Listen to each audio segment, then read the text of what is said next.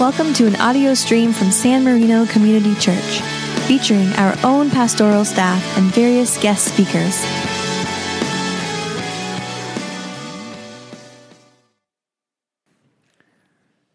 This morning, our text is the parable of the talents as it comes to us from the Gospel of Matthew, the 25th chapter.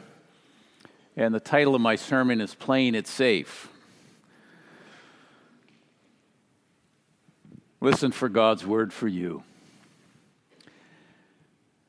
For it is as if a man going on a journey summoned his slaves and entrusted his property to them. To one, he gave five talents, to another two, and to another one, to each according to his ability. And then he went away. Well, the one who had received the five talents went off at once and traded with them and made five more talents. In the same way, the one who had the two talents made two more talents. But the one who had received the one talent went off and dug a hole in the ground and hid his, ha- his master's money. After a long time, the master of those slaves came and settled accounts with them. Then the one who had received the five talents came forward, bringing five more talents, saying, Master, you handed over to me five talents. See, I've made five more talents. His master said to him, Well done, good and trustworthy slave. You have been trustworthy in a few things. I will put you in charge of many things. Enter the joy of your master. And the one with the two talents also came forward, saying, Master, you handed over to me two talents. See, I've made two more talents. And his master said to him, Well done, good and trustworthy slave. You have been trustworthy in a few things. I will put you in charge of many things. Enter the joy of your master. Then the one who had received the one talent came forward, saying, Master, I knew that you were a harsh man, reaping where you did not sow and gathering where you did not scatter seed. So I was afraid, and I went and I hid your talent in the ground. Here, you have what's yours. But his master replied, You wicked and lazy slave. You knew, did you, that I reap where I did not sow and gather where I did not scatter? Well, then you ought to have invested my money with the bankers, and on my return I would have received what was my own, at least with interest. So take the talent from him and give it to the one with ten talents. For to all those who have more will be given and they will have an abundance. But from those who have nothing, even what they have will be taken away. And as for this worthless slave, throw him into the outer darkness, where there will be weeping and gnashing of teeth. This is the word of the Lord. Thanks be to God.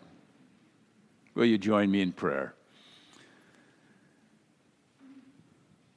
Gracious and loving God, this occasion as we prepare for Thanksgiving this week, we come before you and give you thanks. Thank you for this opportunity to gather together. Thank you for this setting in which we find ourselves. We ask now that you would speak to us as only a living God can. For we pray in Christ's name. Amen.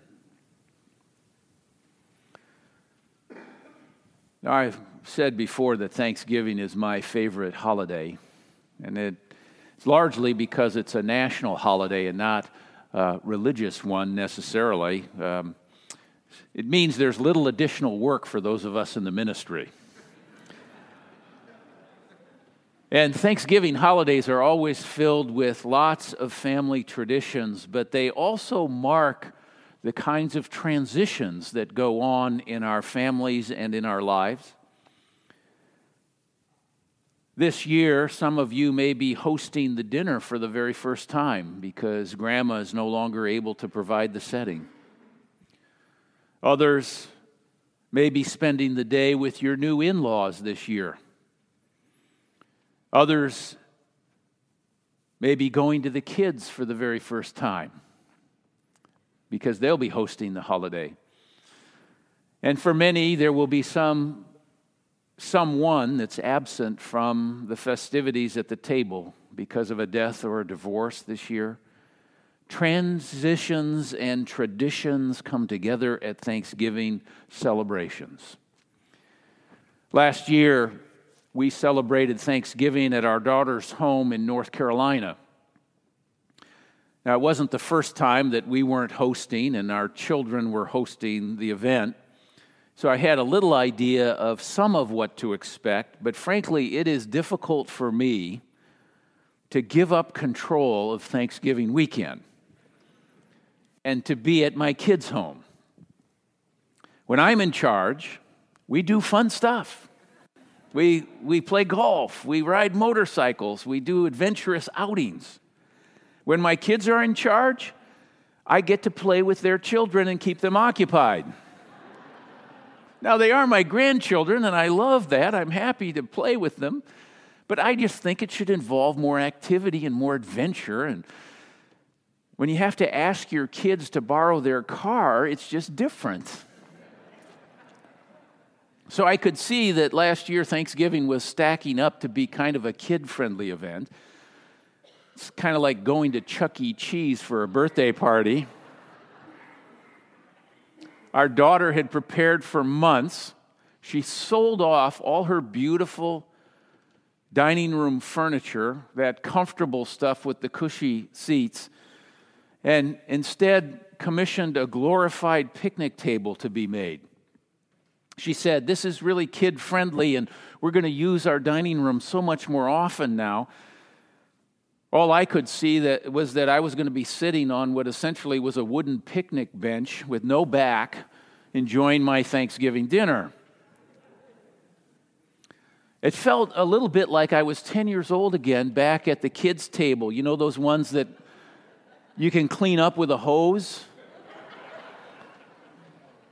So the meal was finally ready last year the turkey, the mashed potatoes, the stuffing, the gravy, the cranberries, the salad, the green bean casserole, all placed out on the buffet. Everyone grabbed their plate, including our four grandchildren. And then soon we were all seated around that new picnic table. Plates were steaming, forks at the ready. We bowed for prayer. My son in law provided a, really a beautiful and thoughtful prayer for the occasion. We picked up our forks, the race was on. And then, without warning, our youngest grandson, two year old Avery, vomited all over the table. he was seated right next to his brother Elliot. Elliot was in shock and disgust and began to control, uncontrollably sob. All of the mothers in the room flew into action. But our other daughter, the one without any children, her shoulders slumped and she mumbled aloud, Shoot. And I was going to try and convince my husband to have children. It was perfect. Now, within minutes, the situation was redeemed and we were back to abnormal enjoying our Thanksgiving dinner. I just know we're not going to be able to top that experience this year. Maybe your family is a little bit like mine. Everything goes wrong. But here's a family that seems to have gotten a few things right. Several years ago, two 18 year old brothers, twin brothers, Alex and Brett Harris, wrote a book. And the title is Do Hard Things a teenage rebellion against low expectations. I haven't read the book, I love the title. It's a book about faith written by teenagers for teenagers. And it builds off a familiar text in 1 Timothy 4:12, "Let no one despise your youth, but set the believers an example in speech and conduct, in love, in faith, in purity." So the brothers challenged the whole idea of adolescence as a kind of vacation from responsibility. Instead, they want to redefine the teen years as a launching pad for life. And they're leading a growing movement of Christian young people, a rebellion of sorts. Actually, what they call it is a revolution against low expectations of the surrounding culture. And instead, they challenge young people to do hard things for God. I think the Harris brothers are on to something here. Adults often expect too little of teenagers, and then we're surprised when we receive precisely what we're looking for. Several years ago at men's breakfast here at the church, one of our student interns asked the question to the, uh, to the participants When did you feel like you were an adult? It's because these seminary students, even though they were married and even had children, they felt like they're constantly treated as children. Every one of those men in that group that day from that pre- former generation said, We became adults the day we landed in boot camp when we were 18 for military service. 18 year olds are capable of great responsibility. World War II demonstrated that, and every war since the beginning of time. Teenagers can do hard things. They just need someone to expect it from them. Which brings me to our parable this morning about the talents and this teaching from Jesus. Clearly, there's encouragement not to play safe, but to be willing to do hard things, to grow up, to take on the risks of living. This is a parable about how to be and how not to be a servant. It's a story about a master who leaves his property and his possessions for an undisclosed length of time in the hands of three servants. As we just heard in our time with younger worshipers, a talent was a unit of measure to that was a significant amount of money. It was actually a large amount of money. A talent was 6,000 denarii. It's the equivalent of the average day laborer's wages for 15 to 20 years. The enormity of that sum, and the example this morning was a million dollars, two millions, five million. The enormity of the sum of that gift illustrates the extravagance of the master.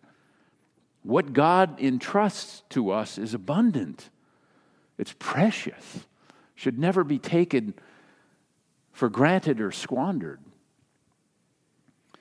Beginning with the distribution, then, each servant received something. No one comes away empty handed. The master distributes in such a way that each has something to offer, something with which to invest in life, something to be used. No one needs to be useless. Everyone has some capacity for rendering service to the world, and without that service, the world is a poorer place. Perhaps you've heard this saying. I once heard my friend comment you know, no one is really completely useless, they can always serve as a bad example. well, that appears to be the role of our third servant in this parable. Mother Teresa received the Nobel Prize for her work with and among the very poorest of the poor in Calcutta, India. Her work through the Sisters of Charity. I mean, talk about doing hard things. They often picked up the dying on the streets of Calcutta and cared for them and provided a level of dignity. She writes about her work in these words We ourselves feel that what we are doing is just a drop in the ocean.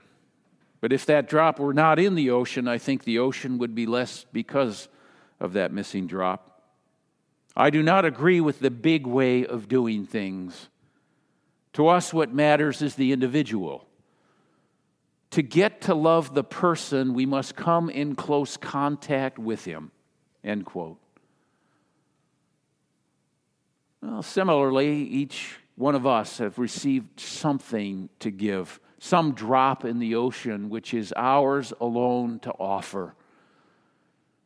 And this week, Each one of us will be in close contact with many individuals, some in our own family. Maybe this week we need to do some hard thing and treat others with dignity and respect as if they're honored guests. Now, the problem in the parable begins with the awareness that the distribution is not equal. There's no justification here for some perverted understanding of divinely appointed stations in life. In fact, the caste system in India was primarily responsible for the neglect of the needs of the poor and the sick. And Mother Teresa and the Sisters of Charity were motivated by their conviction that each person is a child of God, made in the image of Almighty God and therefore deserving of dignity. So the parable doesn't justify inequality, but it does reflect the reality that every one of us can testify to that some are born with more. There's more talent, there's more capacity, they have more opportunities than others. Some have more sound bodies, and others suffer with illness and infirmity. Some are endowed with intellectual gifts, others have to work their tails off to succeed. Some are born into loving and nurturing homes with the finest educational resources. Others are severely limited in their ability to develop their gifts. I think that's why George Washington Carver recognized those differences and observed that a person's success cannot be measured by the position that one has attained in life, but rather by the obstacles that they had to overcome in order to obtain it. So God's distribution is not equal, but servants are not measured by what they've been given, they're measured by what they've done with what they've been given. Sometimes it gets expressed this way, and perhaps you've heard me say it before. What you are is God's gift to you, but what you become is your gift to God. And you never will able to you'll never be able to fully become who you are and what you can be without courage and without confidence that comes from faith. So, the real tragedy in this parable is that one servant who thought he was playing it safe chose to limit his risk. He became passive. He thought by doing nothing and just burying this gift, it's the best strategy. And I think you and I know what that's like. Afraid of looking mediocre, afraid that when my gifts are compared to others, I won't compare. How unfair it is that I should be measured against those who've received so much more than I have. And fearing the comparison, fearing that my meager talent is really not needed, that my little offering is embarrassingly small and won't be missed anyway I mean, after all, it's really a very large ocean. So I'm just going to bury it here. And in so doing, we bury ourselves. Without ever really finding out what we're capable of. We spend our lives often hiding what little we think we have behind a world of excuses.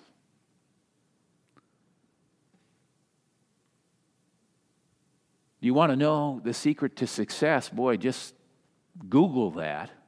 You'll get a lot of answers. According to some of the most popular business consultants, just do hard things. One list includes these make the call you don't want to make. Get up earlier than you want to get up. Care more about others than they care about you.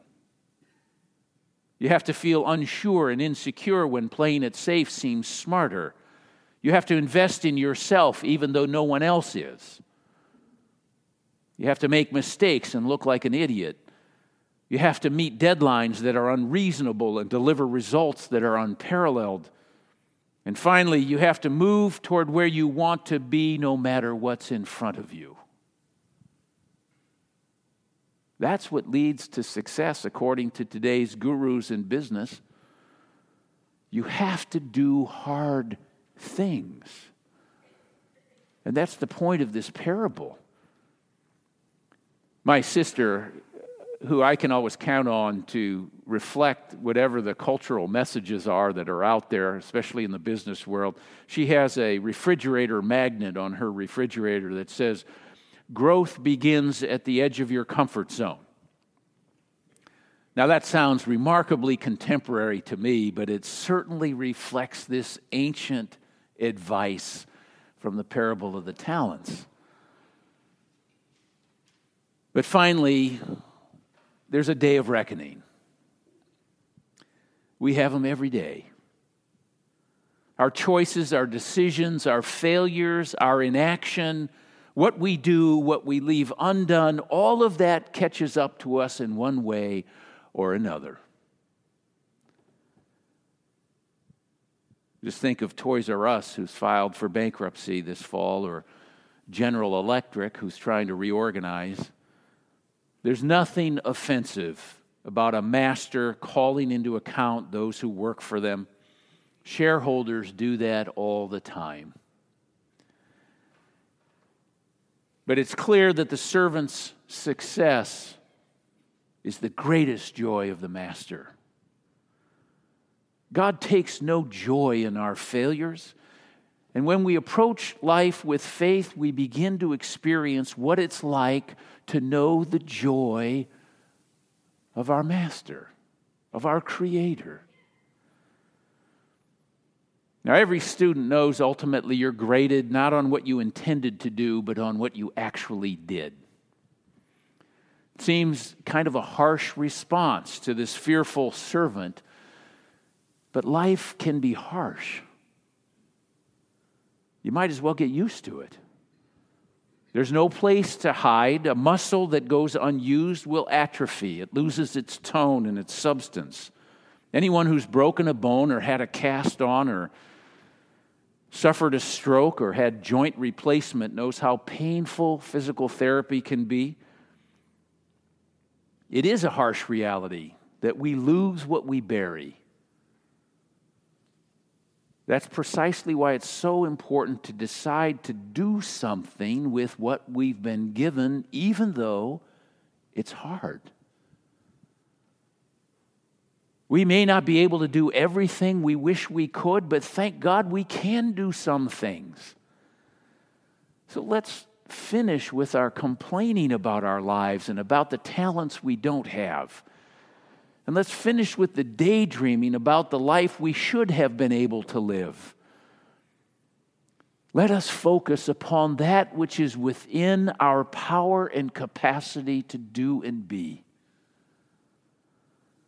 Let's do hard things as individuals and as a church. So, what have you buried out of fear? What has God given you that you've responded with, I was afraid, so I went and I hid? You know, in John's gospel, in the last discourse, Jesus is talking with his disciples, and he concludes this way He says, Now I've said these things to you so that my joy may be in you and your joy may be complete.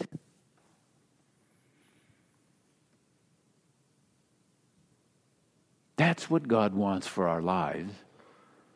And I hope this year that your holiday includes some of the joy of the Master. That's what God wants for us. Not an easy life, not a life without risk, but a life invested, A life willing and able to do the kinds of hard things that lead to joy and fulfillment in human life. Enter through the narrow gate, says the Lord, for the gate is wide and the road is easy that leads to destruction, and there are many who take it. But the gate is narrow and the road is hard that leads to life. And there are few who find it. Well, may we find that road. In the name of the Father, and the Son, and the Holy Spirit, amen.